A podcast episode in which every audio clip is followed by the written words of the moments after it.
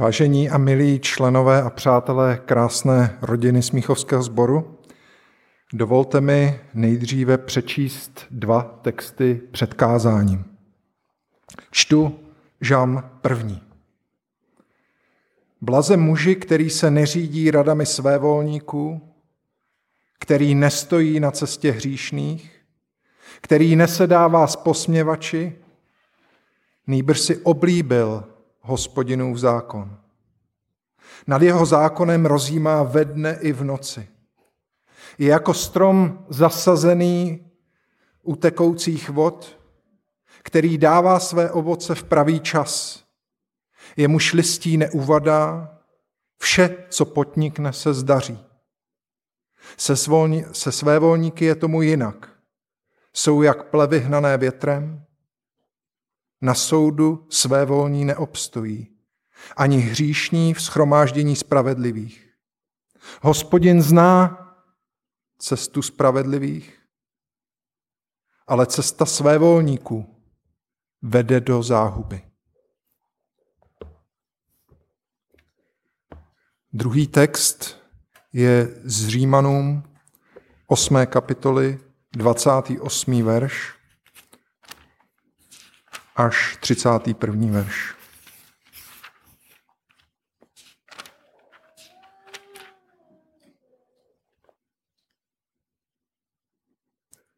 Víme, že všecko napomáhá k dobrému těm, kdo milují Boha, kdo jsou povoláni podle jeho rozhodnutí, které předem vyhlédl, ty také předem určil, aby přijali podobu jeho syna, tak aby byl prvorozený mezi mnoha bratřími, které předem určím, ty také povolal, které povolal, ty také ospravedlnil a které ospravedlnil, ty také uvedl do své slávy.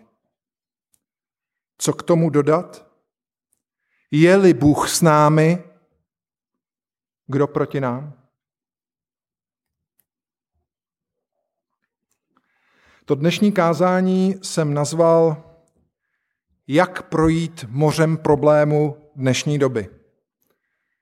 A abych to vzal zkrátka, tak má odpověď je hned na začátku nevím. A tady bych mohl skončit to dnešní kázání a odejít.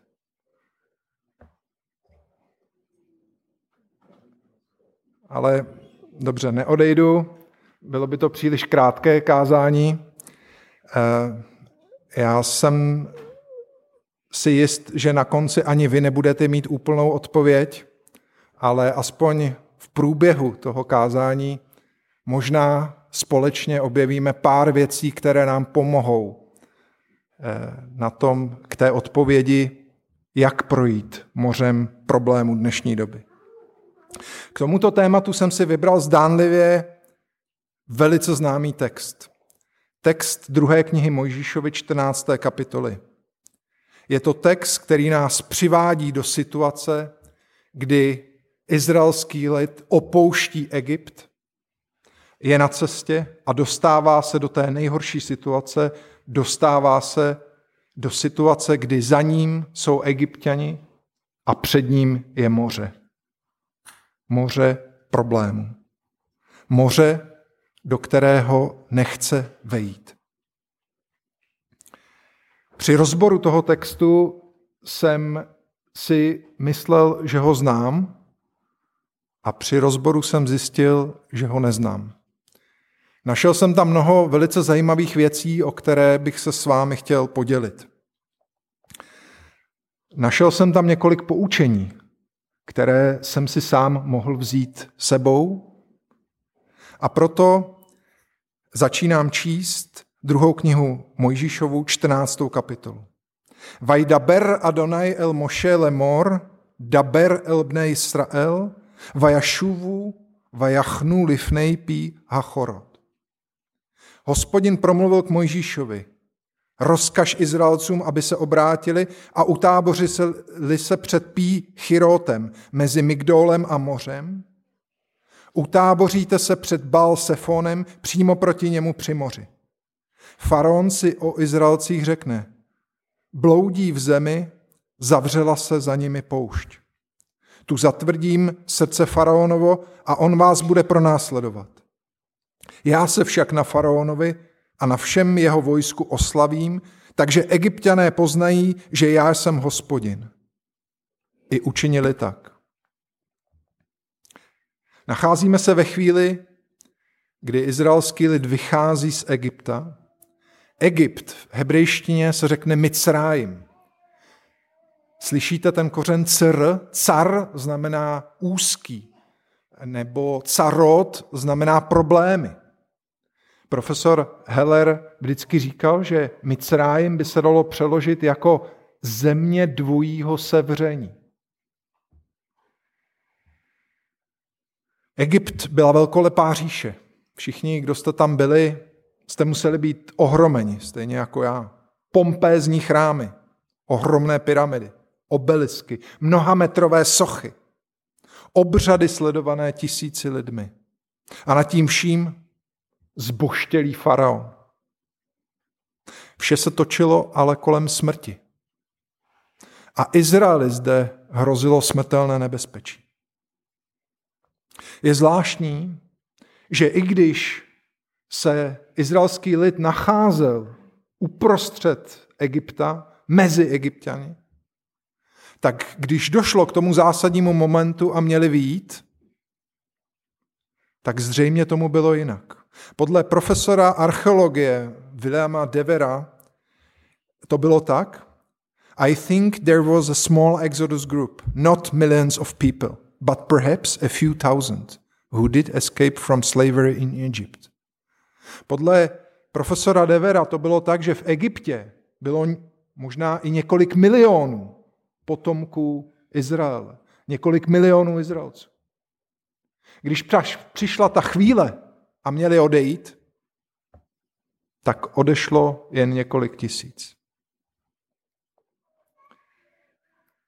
Já jsem opravdu rád, že dnes zde mohu být s vámi, protože ještě před několika hodinami jsem byl na cestě z Washingtonu DC, kde jsem měl jednání s americkým eh, ministrem zahraničních věcí Pompem.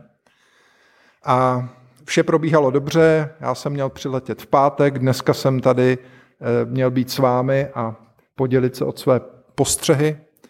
Nasedl jsem do letadla, letadlo se vydalo na cestu a už když byla ta první půl hodina, tak jsem slyšel nějaké divné zvuky a říkal jsem si, tyhle zvuky jsem sice nikdy, ne, nikdy neslyšel, ale nic se neděje, letíme.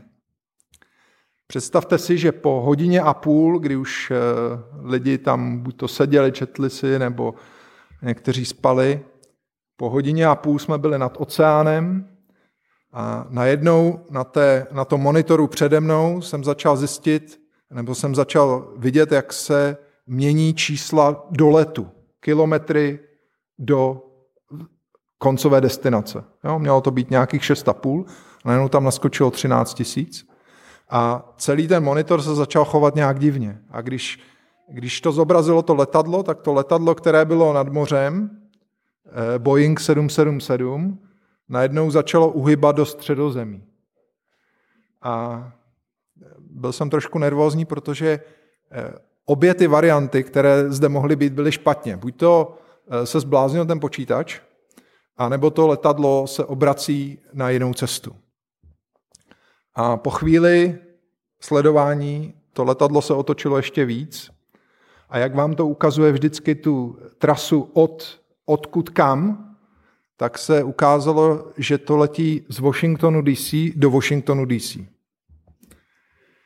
Eh, to už mi nedalo a když probíhala eh, kolem letuška, tak jsem jí zastavil a říkal jsem, my letíme zpátky. Ona na mě mrkla okem a letíme, ale zatím si toho nikdo nevšim. Jste jenom dva v celém letadle. To mě moc neuklidnilo. Eh, sedl jsem si zpátky na sedačku, vytáhl jsem si ty instrukce, co dělat, když letadlo spadne, pak jsem je tam zase vrátil, protože jsem věděl, že když to letadlo spadne, tak ty instrukce už jako nebudou moc platné na to, jak si mám nasadit vestu. A když běžela zpátky, tak ještě stihla mi říct, za nějakou dobu to oznámíme. Jo. A opravdu za nějakou dobu to oznámili, ale to mě neuklidnilo o nic víc. Protože pilot tím krásným, příjemným, uklidňujícím hlasem nám oznámil, že nám vypadl elektrický generátor a že se rozhodli kvůli naší bezpečnosti letět zpátky. Jinými slovy, to letadlo má ještě záložní generátor, ale když vypadne i ten záložní generátor, tak to letadlo už spadne. Eh, v tu chvíli jsem si uvědomil dvě věci. Za prvé to, že ten náš život, ačkoliv eh, ho žijeme v poměrném klidu a pohodě, tak je neustále jenom na vlásku. Kdyby vypadl i, ty, i ten druhý generátor, tak dneska tady stojí někdo jiný, v novinách se objeví, letadlo spadlo, na palubě byl jeden český občan, to bude všechno. No. A děje se to, děje se to stále. Ale ta druhá věc, kterou jsem si uvědomil, a to se týká přesně tady toho našeho příběhu v Egyptě, je ta, že z toho množství lidí, kteří byli v tom letadle, to bylo několik stovek lidí, tak jenom dva jsme byli, kdo zjistili, že se děje něco špatně, že to letadlo letí úplně jinam, než má letět. A jenom dva jsme byli nervózní z toho, co se děje a začali jsme zjišťovat, co se děje, případně se připravovat, já z těch instrukcí, eh, na tu situaci, která se může změnit během několika vteřin.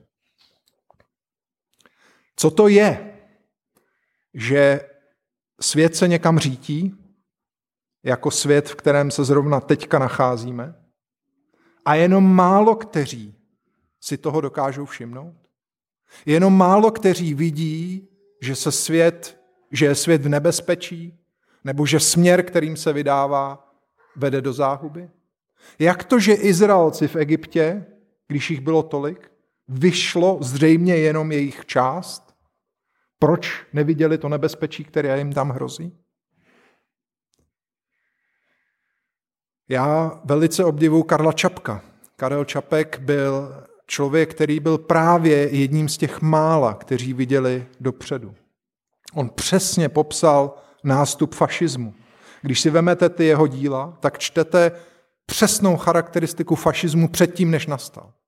On přesně viděl i problém komunismu ve svém článku Proč nejsem komunistou. A také viděl věci, které ještě nepřišly. Když napsal své slavné RUR, tak napsal o tom, že nějací roboti převzali vládu nad lidmi. Když studujete ty texty, tak zjistíte, že ti roboti nebyli mechanické podstaty, ale byly biologické podstaty. Což je přesně, což jsou přesně bio, biotechnologie s umělou inteligencí, věci, které ještě nenastaly, ale které nastávají za našich dnů. Je hrůzné pomyslet na to, že Čapek varoval před tím, co v, dnešních, v dnešní době máme kolem sebe a co nám hrozí.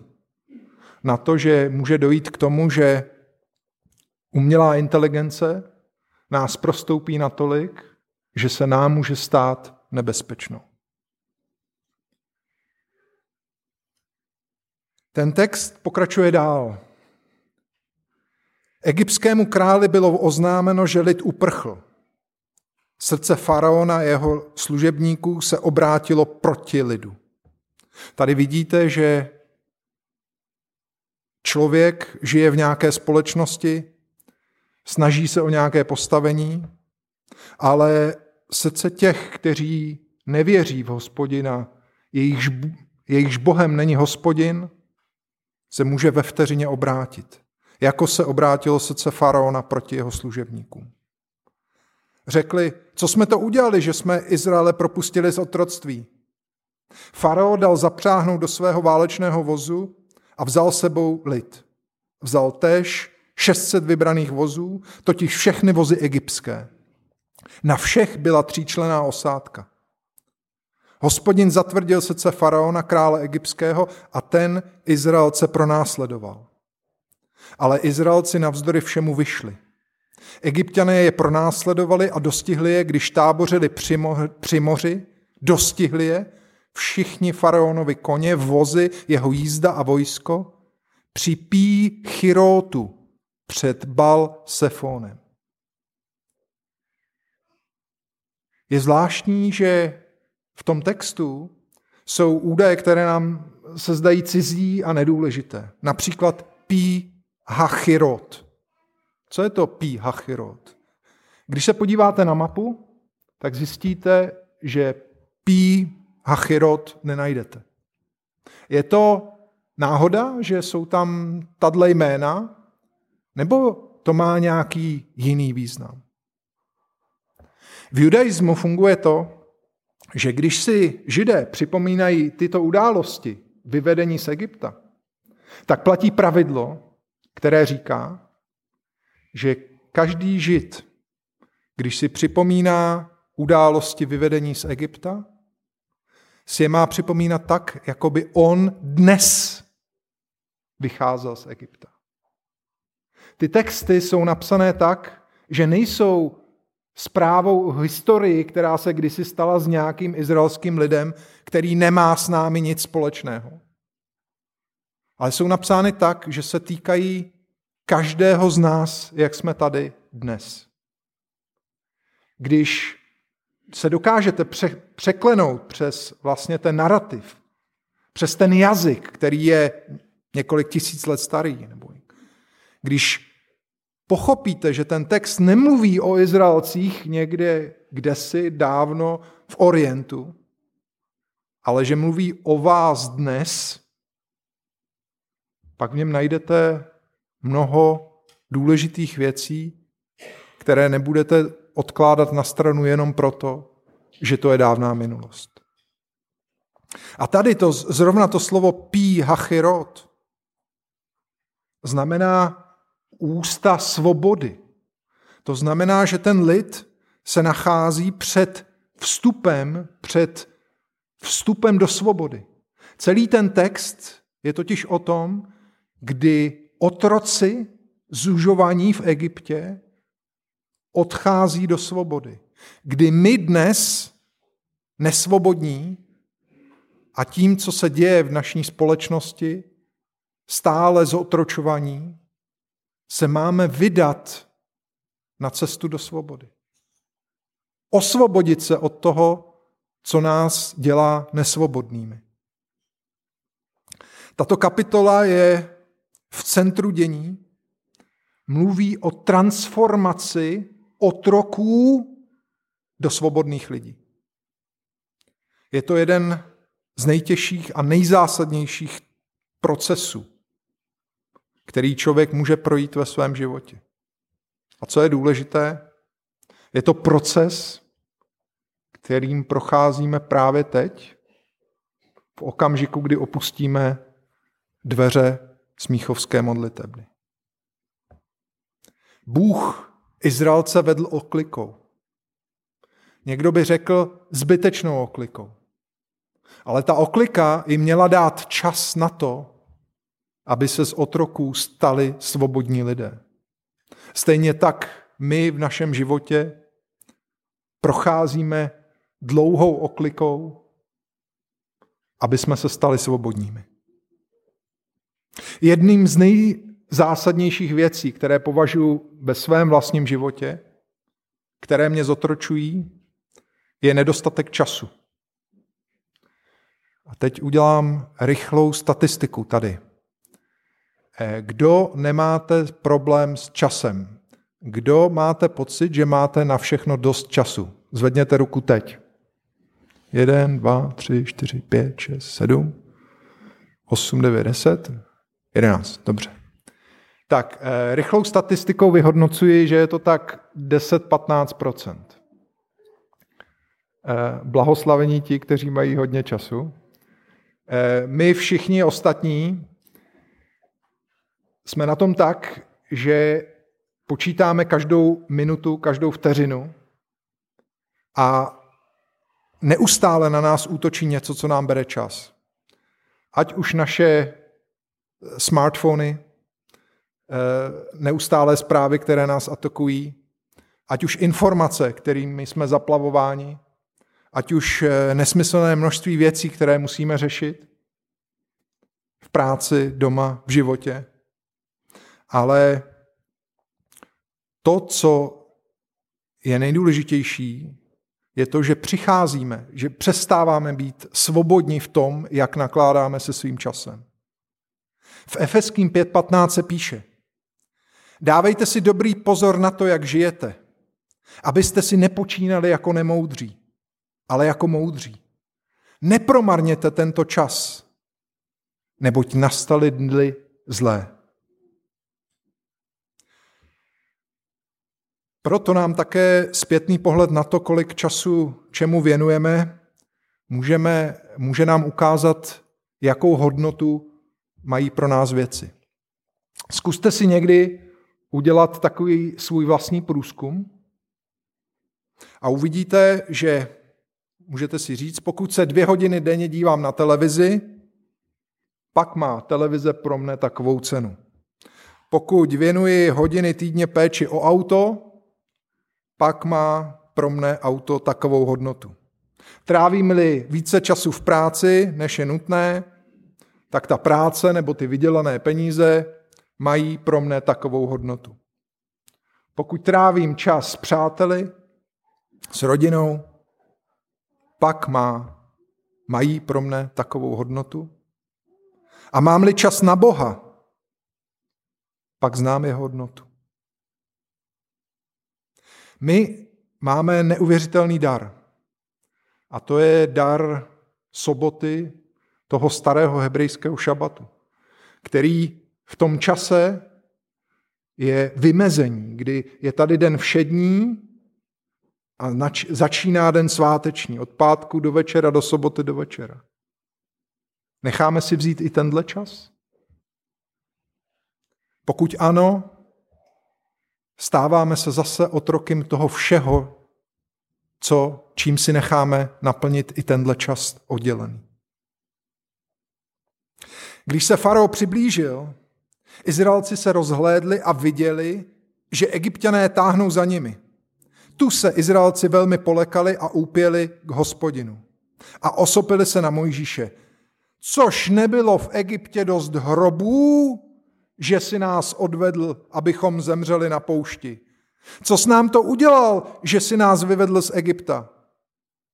Došlo na to, o čem jsme s tebou mluvili v Egyptě. Nech nás být, ať sloužíme Egyptu. Vždy to pro nás bylo lepší sloužit Egyptu, než zemřít na poušti. Když člověk chce projít tím mořem problému, tak je dobré moc nereptat a nenadávat.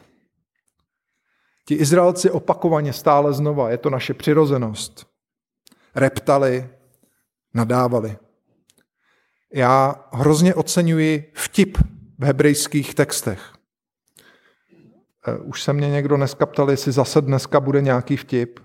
Bude.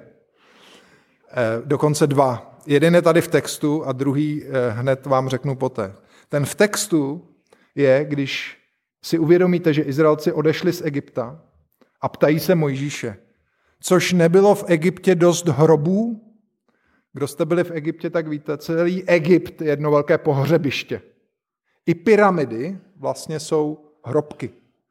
To vychází z toho, že když vlastně orientálci putovali eh, těmi orientálními eh, krajinami a někdo zemřel, tak na něj pokládali kameny, tak, aby to tělo nebylo eh, rozsápáno dravou zvěří. Ty kameny se stávaly zároveň jakými si milníky, protože ti lidé umírali většinou podél těch hlavních cest. Takže potom vlastně tam vznikaly takové jakoby kamenné eh, hromady, které zároveň ty cesty vycvičovaly. V Egyptě ty pyramidy byl ten samý efekt. Vlastně to byly kameny na mrtvém člověku, ale s tím, že mají mu vlastně umožnit ten vstup do toho podsvětí. Ten, Egypt, eh, ten vtip, který, eh, o který se s vámi rozdělím dneska, říká, že když eh, Mojžíš vedl ten vyvolený lid, tak přišli už na určité místo a on se jich ptá, Mojžíš, tak co, zůstaneme tady? líbí se vám tady? A ty Izraelci říkají, hm, tady, to, tady to není moc dobrý, tady to nějak páchne. No, tak eh, dobře, tak šli dál a zase Mojžíš se jich ptal, tak co, zůstaneme tady? A oni říkali, hm, tady to taky nějak páchne, tady nechcem být. Tak šli zase dál a on jim říkal, tak co, zůstaneme tady? A oni říkali, jo, tady zůstaneme, tady nic nepáchne. A ten vtip říká, no a tak od té doby mají židé čistý vzduch a arabové ropu. To, stěžova, to stěžování si může způsobit tuhle věc, ale, abych to trošku zrelativizoval, to, co se zdá na první pohled špatné, se může obrátit k dobrému. A to, co nás v životě souží a připadá nám jako trest, něco těžkého, újma, tak se nám s naší, díky naší snaze se to může obrátit k dobrému. Když se podíváte na, na, to, na tu situaci, kdy nějaký stát vlastní ropu, tak to zas není tak velké požehnání.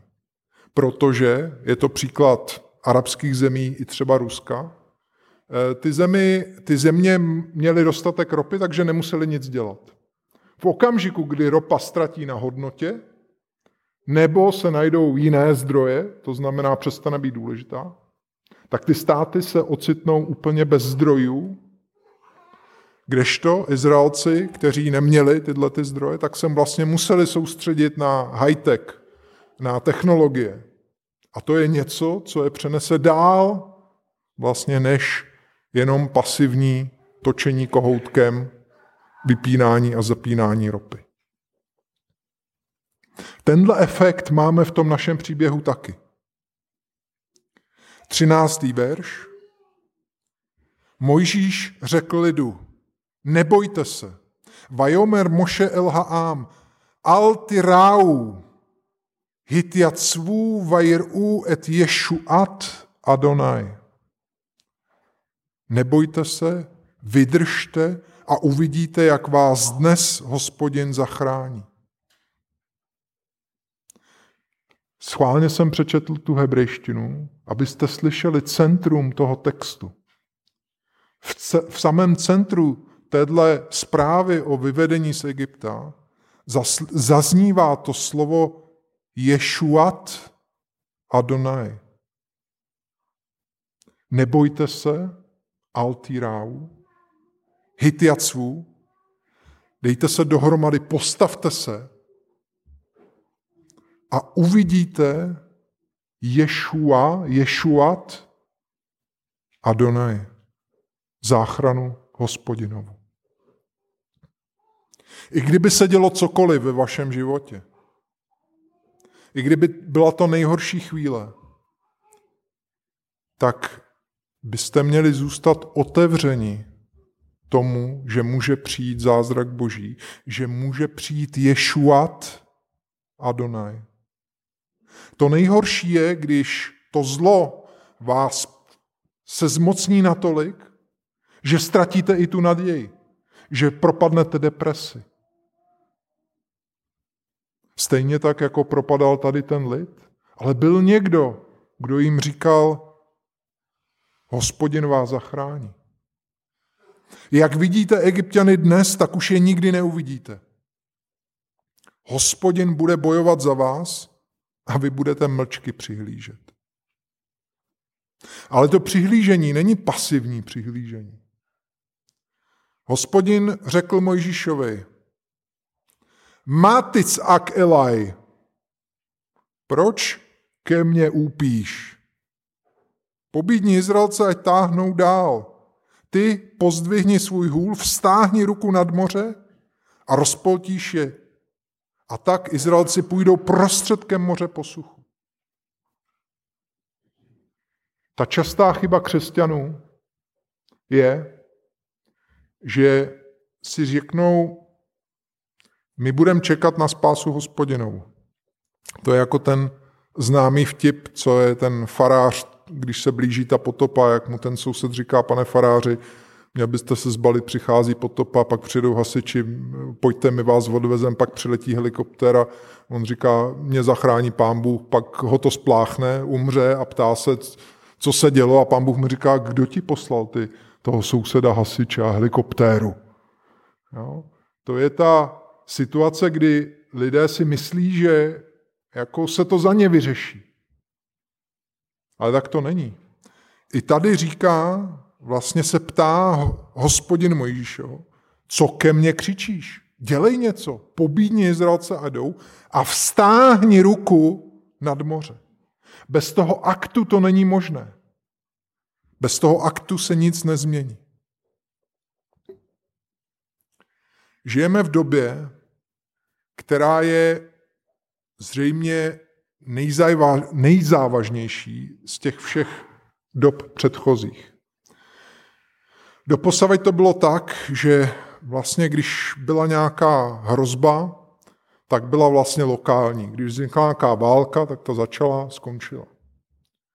Dneska ovšem, jak žijeme v postglobální době, tak dochází k tomu, že ty věci, které nastávají, mají efekt jednak celosvětový a jednak ve většině případů nezvratný. To se týká jak eh, těch zbraní, které jsou eh, vlastně už vyvinuté, tak ale třeba ekologie, nebo, a to je nejhorší, technologie. Já nevím, jestli si vzpomínáte na tu samou dobu, já se na to dobře vzpomínám, ale já, když jsem byl student a studoval jsem v Heidelbergu v Německu, tak jsme tam jeli nějakým autem, eh, Škodovkou. Kamarádovi se ta Škodovka v tom Německu zadřela, on zavolal Strejdovi, Strejda přijel z Čech jinou Škodovkou, přivez motor, na parkovišti vyměnili motor a jeli s těma dvěma autama zpátky. Dneska se ta doba stala tak složitá, že když se vám rozbije auto, tak otevřete haupnu a zase ji zavřete, protože s tím nemůžete nic dělat. Většina věcí, které jsou kolem nás, už s tím nic nenaděláte. Mobilní telefony, iPhony, jsou produkty ne jednotlivce, ne hodinář, který krásně poskládal kolečka do hodinek, ale produkty masy, se kterou jednotlivec už nic nedělá. Může vyndat jednu část, zahodit jí, dát tam jinou. A to je všechno. Svět se stal nesmírně komplikovaný, složitý a nemá žádné hranice.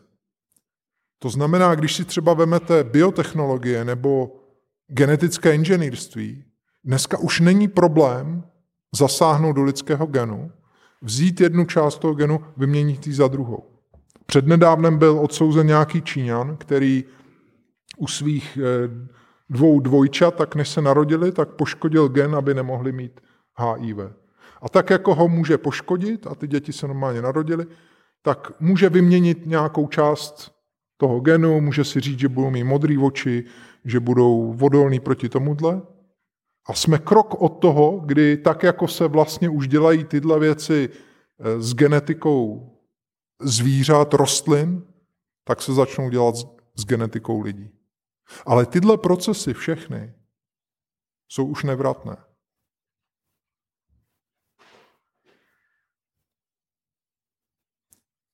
Co uděláme v tuhle chvíli? Jak se jako jednotlivci k tomu postavíme? Je nějaké řešení? Ten text pokračuje dál. Já zatvrdím srdce egyptianů, takže půjdou za nimi. Oslavím se na faraonovi a na všem jeho vojsku, na jeho vozech i jízdě. Egyptiané poznají, že já jsem hospodin, až budu oslaven tím, co učiním s faraonem, s jeho vozy a jízdou. Tu se zvedl boží posel, který šel před izraelským táborem a šel teď za nimi. Oblakový sloup před nimi totiž se zvedl, postavil se za ně a vstoupil mezi tábor egyptský a izraelský.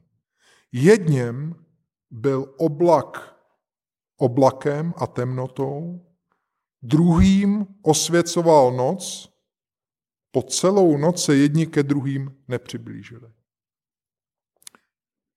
I kdybych měl pocit, že je to všechno nad mé síly, tak člověk by neměl ztrácet hlavu, protože je tu někdo s námi, kdo nás může i před tímhle ochránit. Může nám dát moudrost a udělat to, co vlastně hospodin dělá s egyptiany. On to hospodin vlastně dělá i s námi. Že se postaví mezi ty nepřátele a odděluje nás od těch věcí. I noc kolem mne se stane světlem, se praví v žalmu 139. Raši, který komentuje tento text, slavný židovský komentátor, ho komentuje příběhem, že to je stejná situace, jako když jeden otec, a možná by to mohl být Vladimír, šel lesem a přepadli ho banditi. A on měl sebou malého kluka. A když ti banditi přišli ze předu, tak on se postavil mezi toho chlapečka a ty bandity. Ale pak se stalo to, že ze zadu na ně začali útočit vlci. A on už se nemohl postavit tak, aby stál z obou stran, tak si vzal toho, to své dítě do náručí a ochránil ho před všemi. Na nás útočí ze všech stran, ale máme hospodina, který nás bere do svého náručí. Mojžíš stáhl ruku nad mořem a hospodin hnal moře silným vět, východním větrem, který vál po celou noc, až proměnil moře v souš. Vody byly rozpolceny. Izraelci šli prostředkem moře po suchu, vody jim byly hradbou zleva i zprava.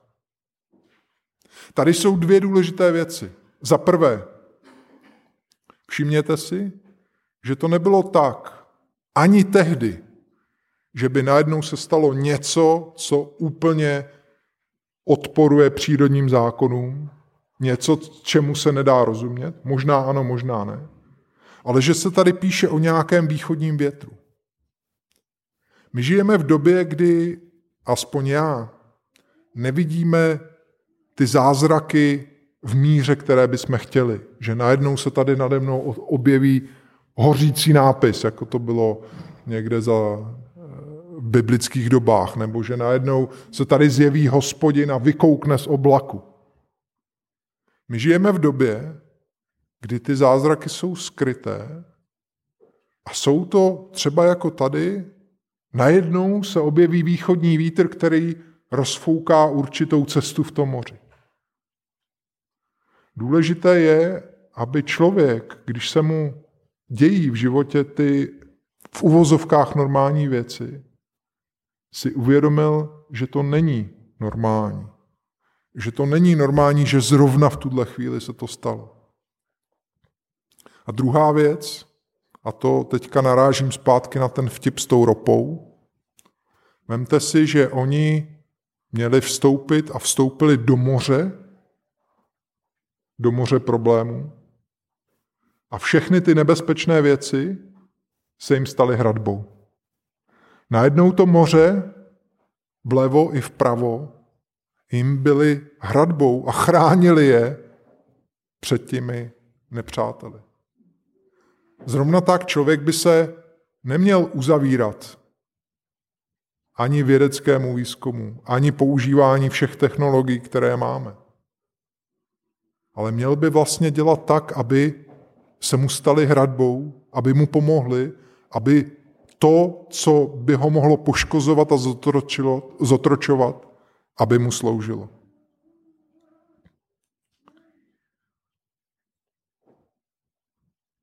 Egyptiané je pronásledovali a vešli za nimi do prostřed moře.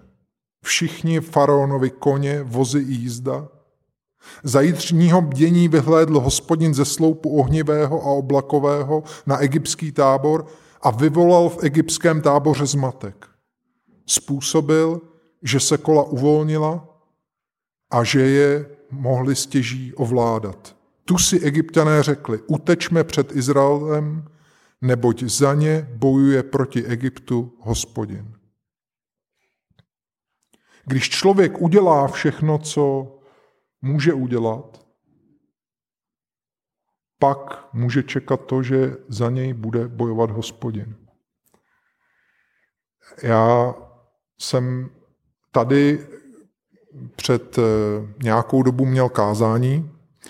Eh, to kázání se natáčí na eh, video, pak se dává na YouTube a postěžoval jsem si na, na vztahy, které jsem měl v práci, o tom, že prostě usilují, když člověk dosáhne nějakého postu, tak hned je spousta lidí, kteří Eh, se ho snaží z toho postu dostat, protože si myslí, že by tam měli být.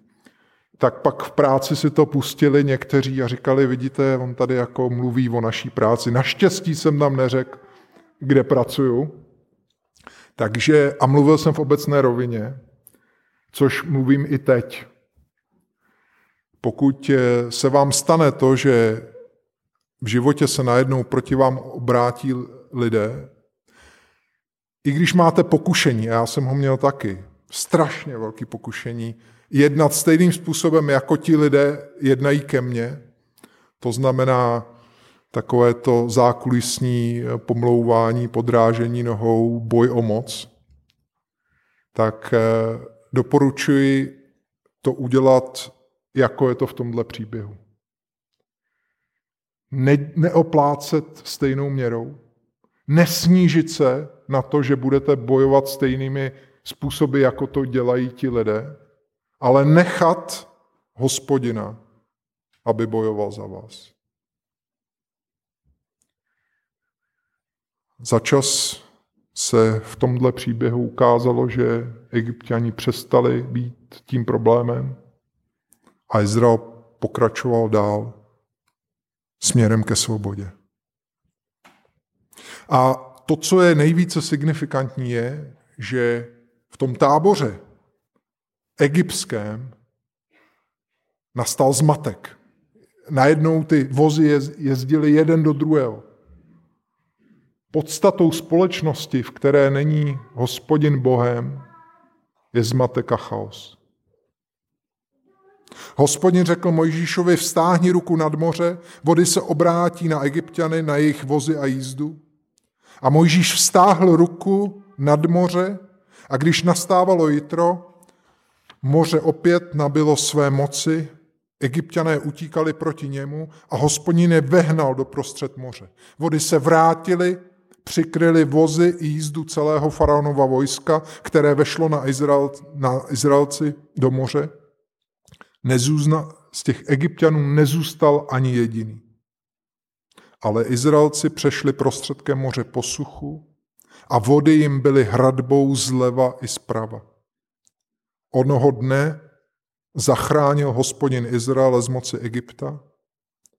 Izrael viděl na břehu mrtvé egyptiany a tak uviděl Izrael velikou moc, kterou osvědčil hospodin na Egyptu.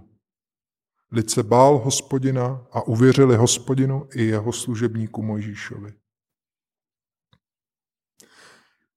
Mystická kniha Zohar, mystická to znamená z židovské mystiky, z kabaly říká, že ta situace byla, jak když laň rodí své mládě. A to mládě je svírané ze všech stran a najednou se mu otevře cesta a ono může výjít tak, jako ve chvíli zázračného porodu, z těch všech tísní izraelský lid mohl výjít ven. Mohl výjít ven do svobody. Úplně na závěr mi dovolte přečít, přečíst kousíček z mé oblíbené knihy Devět bran Jiřího Langra který úplně v závěru té knihy poslední příběh píše.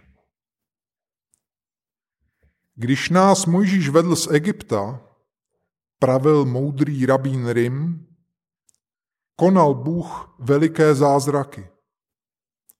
Před očima národů rušil odvěké zákony, které dal přírodě na začátku. Tak nyní se dějí zázraky, avšak pouze zastřeně a utajeně, nikdy zjevně.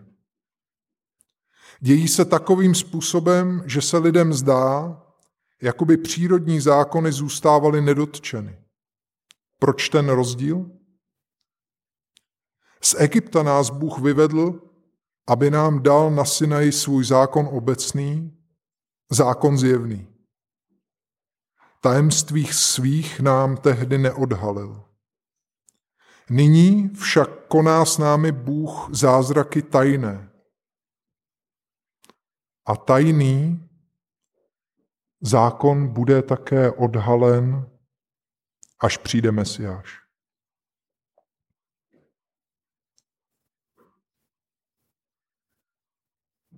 Lecha do díly krátkala, Pene šabat nekabla, lecha do díly krátkala, Pene šabat nekabela.